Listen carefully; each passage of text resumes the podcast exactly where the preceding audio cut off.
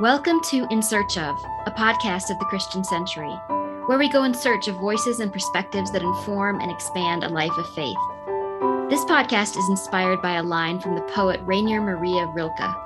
You see, said the poet, I am one who likes to look for things.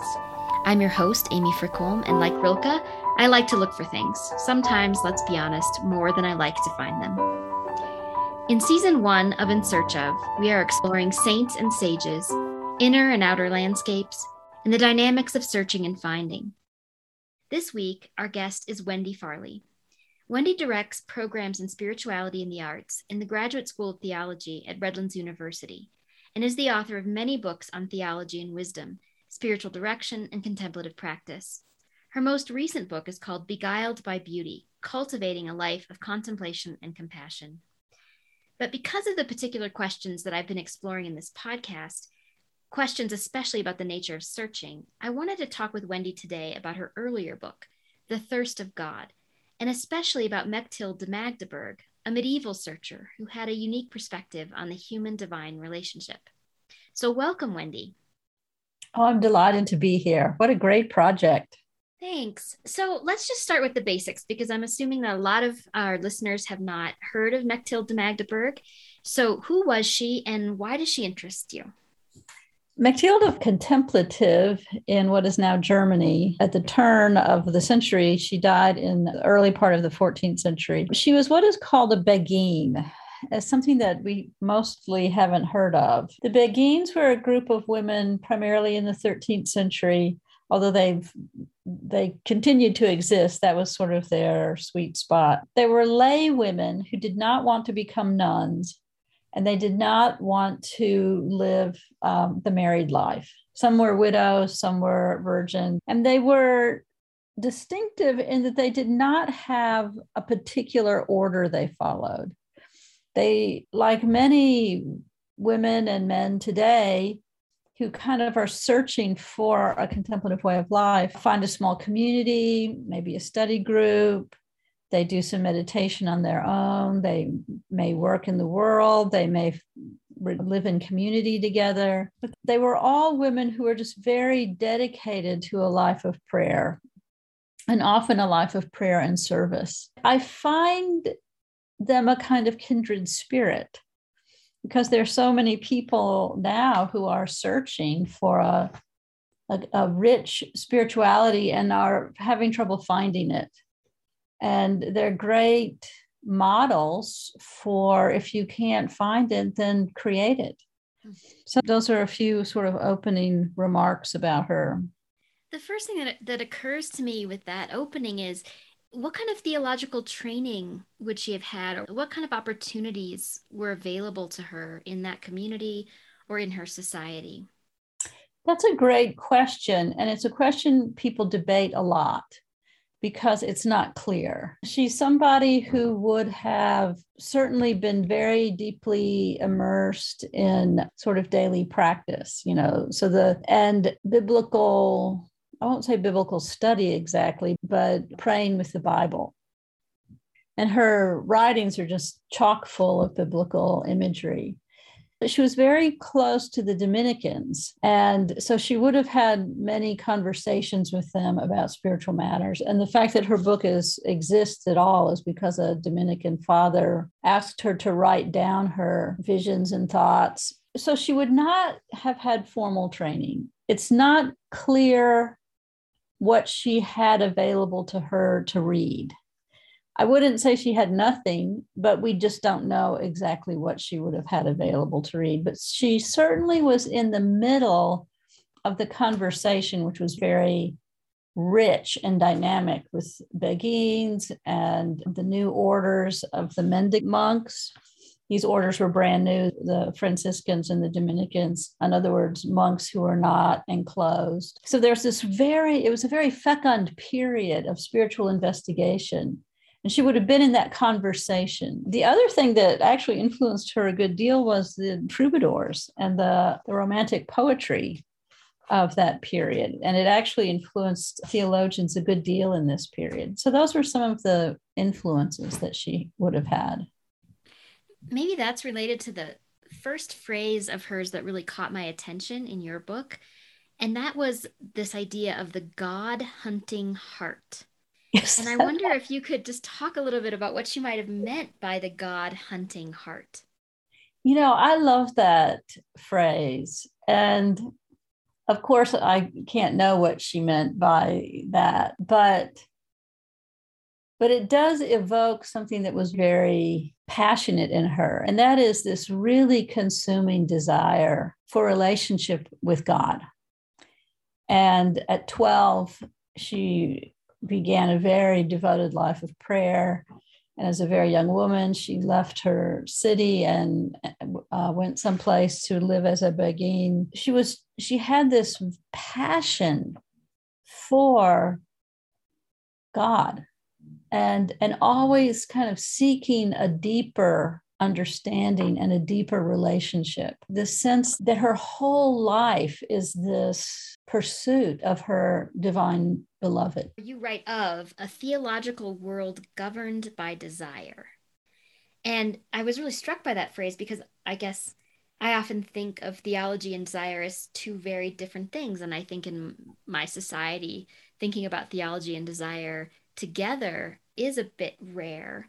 And so I wonder if you could talk about how theology or a theological world governed by desire works. How do those two things intersect? It's a great question. I do think that in the modern period, in, in the kind of Europe and America, we've tended to think of religion very much in terms of belief. And that means kind of cognitive assent, cognitive understanding. And theology is often, though not always, an investigation of the beliefs and claims and doctrines and so on of Christianity. But most human beings don't live in that kind of modern, even I would say somewhat sterile world. We're always oriented to our desires you know, whether they're simple desires like I'm thirsty or hungry, or whether they're a desire to see a beloved child or a lover. Our whole life is really about desire.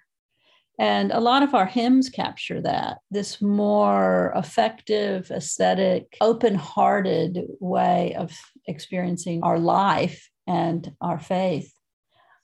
But this notion of desire is very ancient. It certainly goes back as far as the Song of Songs in the Bible it's very much present in Origen in the third century. It's Pseudo Dionysius all the way up through Schleiermacher and other contemporary writers. But it is a different way of organizing how we think about religion.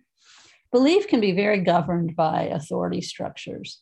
Desire is not so governed by authority structures. It really is the openness of the heart and and the heart's effort to find what is most appropriate to it now desire in our culture is very much associated with consumer desire and we're really shaped so deeply whether we want to be or not by desiring new items that we can buy for needs we may or may not actually have but the whole consumer culture is about inflaming desire for things you can buy and really building our identity around those things too. And so there's this sense that desire is if I get this thing, I will be okay.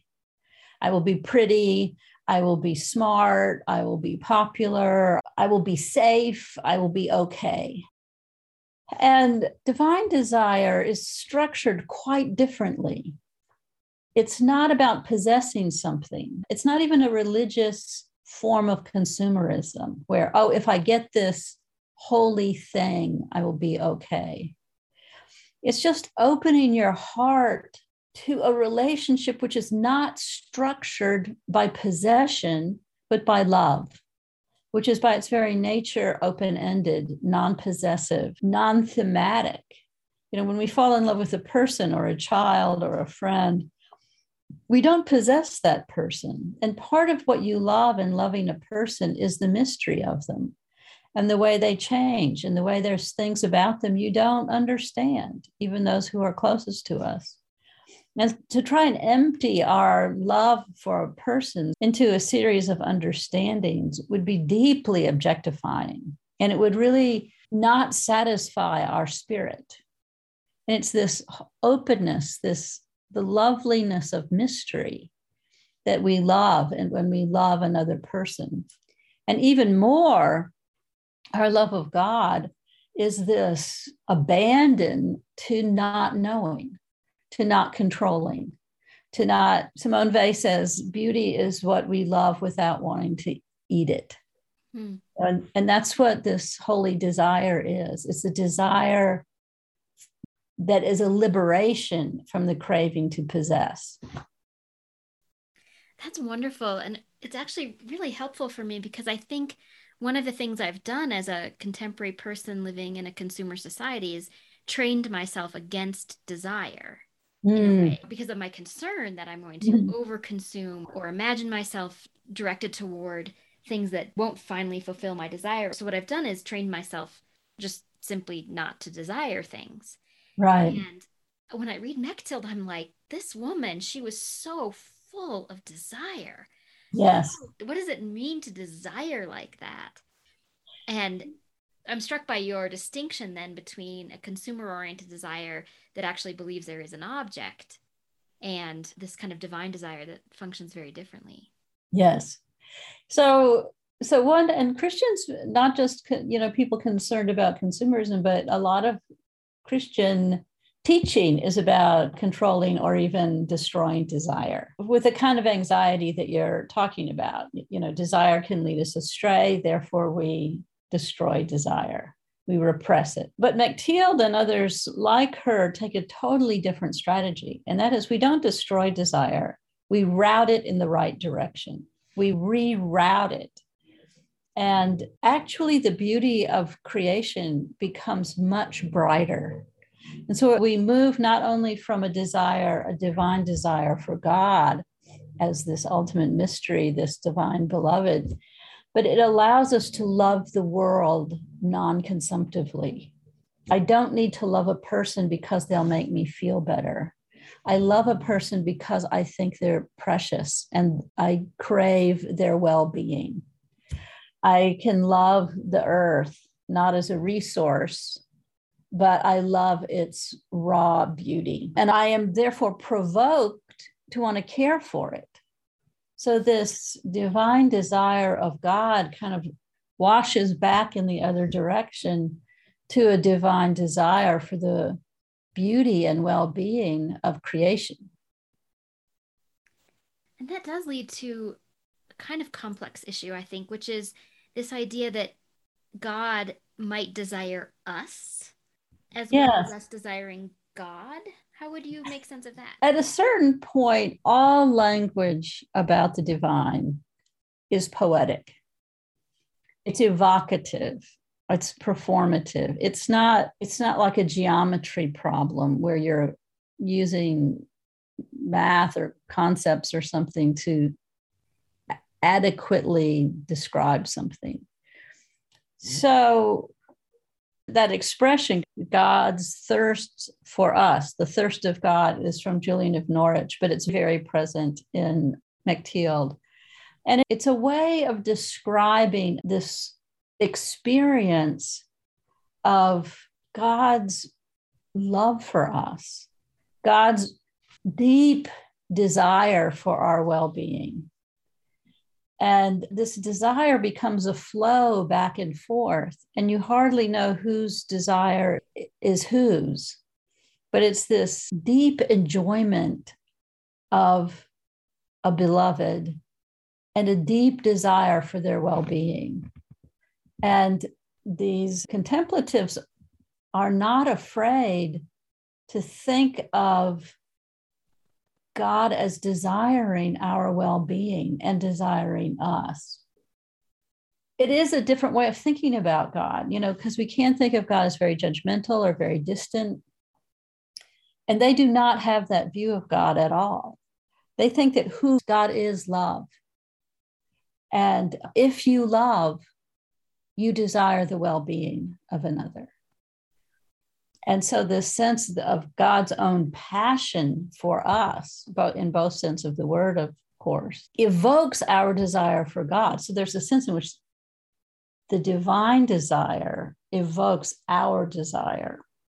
I love that idea that in the end you couldn't really tell whose desire is whose, where desire is located. Isn't one desiring the other? It's this kind of being in the midst of desire. So it's not a subject object kind of thing. Exactly. Right.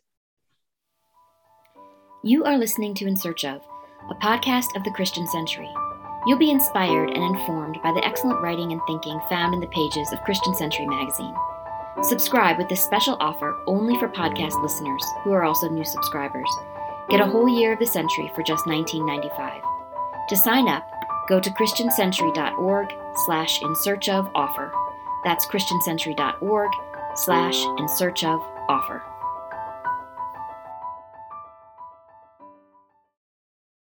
In your book, you talk about Trinitarian theology and a theology of desire.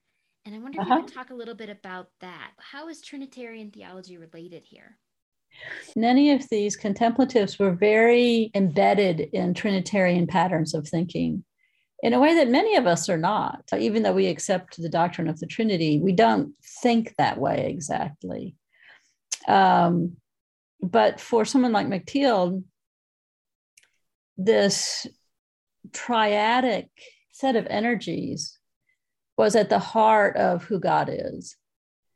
And they're united by love. So there's not one part of the Trinity that's job is to love and somebody else's job is to do something else.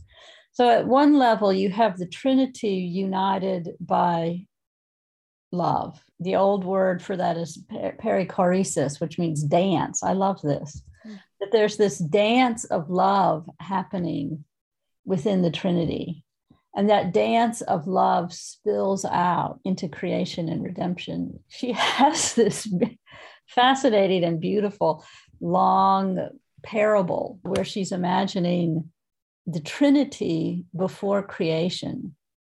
And she's imagining what we call the Father or divine as power, but that power has a sterility to it. And so it talks about the Holy Spirit plucking desire and evoking in the Father a desire for humanity. And the second person of the Trinity knows that this will have a tragic outcome, that the human being can't really bear existence without falling, and anticipates that this desire for connection, for creation, will include redemption and takes on that task, you might say, from the beginning. And so it's this trinity of desire where each is contributing in the yearning for another to love, even if that beloved is going to fall and therefore need to be redeemed. And it's in this interaction of desiring creativities that, in a sense, God really manifests as fully divine. It's when God's desire becomes fruitful, as she says, rather than sort of sterile within itself. That the divine is, in an interesting way, born in its fullest sense. That is really fascinating. And I think immediately of the way that desire can make us vulnerable. And in this, yes. it sounds like divine desire by this plucking. It's a great image. This plucking of the power of the divine, the divine becomes vulnerable to desire. Yes. That's right. And also to human choice then somehow. That's right. That's right because in in loving we are vulnerable. Our heart is open and therefore when the other suffers we're embedded in that suffering. And there's no way to love something created without the understanding, it is going to suffer, it's going to make mistakes. And so you have to fall in love with the whole thing. not just a kind of fantasy of per- perfection, but fall in love with, in this case, humanity precisely as human. And therefore, the suffering that's going to involve. And the, the second person of the Trinity, who becomes Christ, knows that immediately about divine desire and takes that on.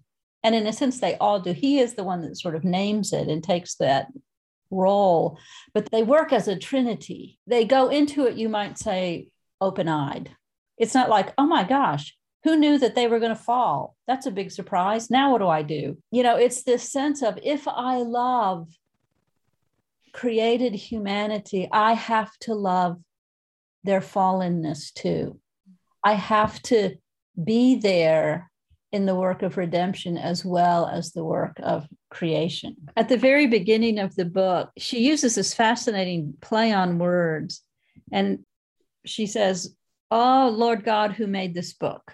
And then God responds, I made it in my powerlessness. In the in the German, it's a pun, gemacht and ungemacht. So I had the power to create it, you might say. In my powerlessness, I can't restrain my gifts. I'm I made this because I'm powerless not to give my gifts. Because love can't not love. Yes. It's a that's a, there's a powerlessness you can't withhold. That's right. And so in God's kind of eternal knowledge holds all of that and remains in an interesting way powerless not to create, powerless not to redeem. So God's power grows out of this inability to restrain love. That is wonderful and so different, you know, than than my normal ways I think of thinking about God. You spoke about Mechthild as a Beguine, and I wonder if there's anything about her life as a Beguine that fostered this idea of the theology of desire, what role that played in the development of her theology. Well, this period in Christian history, you might say it was very rich. And not many of us put our minds back into the 13th century a lot of the time. Or if we think about the Middle Ages at all, it, it's like one big lump. But it was a period of enormous spiritual awakening and vitality. But it was also a period of enormous conflict. So the, the church, in the sense of the Vatican and the Pope and the archbishops and bishops and so on, are really concentrating power it's the early period where the Inquisition begins to gain some energy and continues to gain a lot of energy over the next few hundred years. So, a lot of exertion by Rome to control what people will do, what they'll believe. Sexuality becomes policed in a way, ideas and thinking becomes policed, and the price of falling out of control of the church becomes very high. So that's one thing that's happening at this time. But the other thing that's happening is you have all of these religious movements, many of them vernacular or of lay people. You have St. Francis in the 12th century in Clare. You have the Dominicans, you have the Beguines. All of these represent spiritual energy that is moving in the opposite direction it's the sense of how good God is, how loving God is, how in love with God they are, how they want to devote their lives. They don't want to acquire wealth. They don't want to acquire control. They don't want to be locked into certain belief systems, particularly a belief system around an angry God, atonement, punishment, hell, etc. They they really have a totally different vision of who God is, who Christ is, what the church is, uh, what it means to love God. And so she is part of these waves of spiritual movement. And one reason we don't remember her or remember this century is because that wave of Christianity doesn't become dominant, it becomes successfully repressed. It never dies, but it is successfully repressed. Did she experience that repression in her lifetime? She did. She ends her life in a Benedictine convent. And she's an old woman by this time. The last part of her book is written in this convent. And um, she's blind and she has people helping her. And she's very beloved. And her presence there kind of generates a huge piety. So Gertrude the Great and another Mechthild and so on are very influenced by her. And they also write. And the nuns of Helfta. So she's very beloved there and cared for. And you have the sense she appreciates what they do for her, but you do not have the sense she is there because she wants to be there. So when the church got more uncomfortable with the Beguines, they demanded they either enter a convent or marry. And, and so there is this period of struggle with, where the Beguines are trying to figure out how they're going to be Beguines and ultimately not fully successfully. You know, the Beguine movement really is destroyed. And she's one who we surmise chose to go into a convent rather than stop being a person of prayer. But she didn't become a nun. She just went into the convent and people cared for her there. So um, the order, or we don't know. She doesn't talk about it in that sense, but I don't know. I don't think that's clear. It is clear she did not want to become a nun. It's fascinating to think about those dynamics of control and how a small group of women practicing in a certain kind of way could be so threatening to the establishment that they'd feel they have to take action. Well, it's fascinating and horrifying. It happened with the Franciscans. The original vision of Francis and Clare was successfully repressed. This vision of radical poverty and the radical Franciscans who followed Francis's teaching more faithfully were declared heretical. So, so it is definitely a period where these movements are understood to be so threatening they have to be destroyed. And you have this beautiful flowering of women's spiritual writings in this period.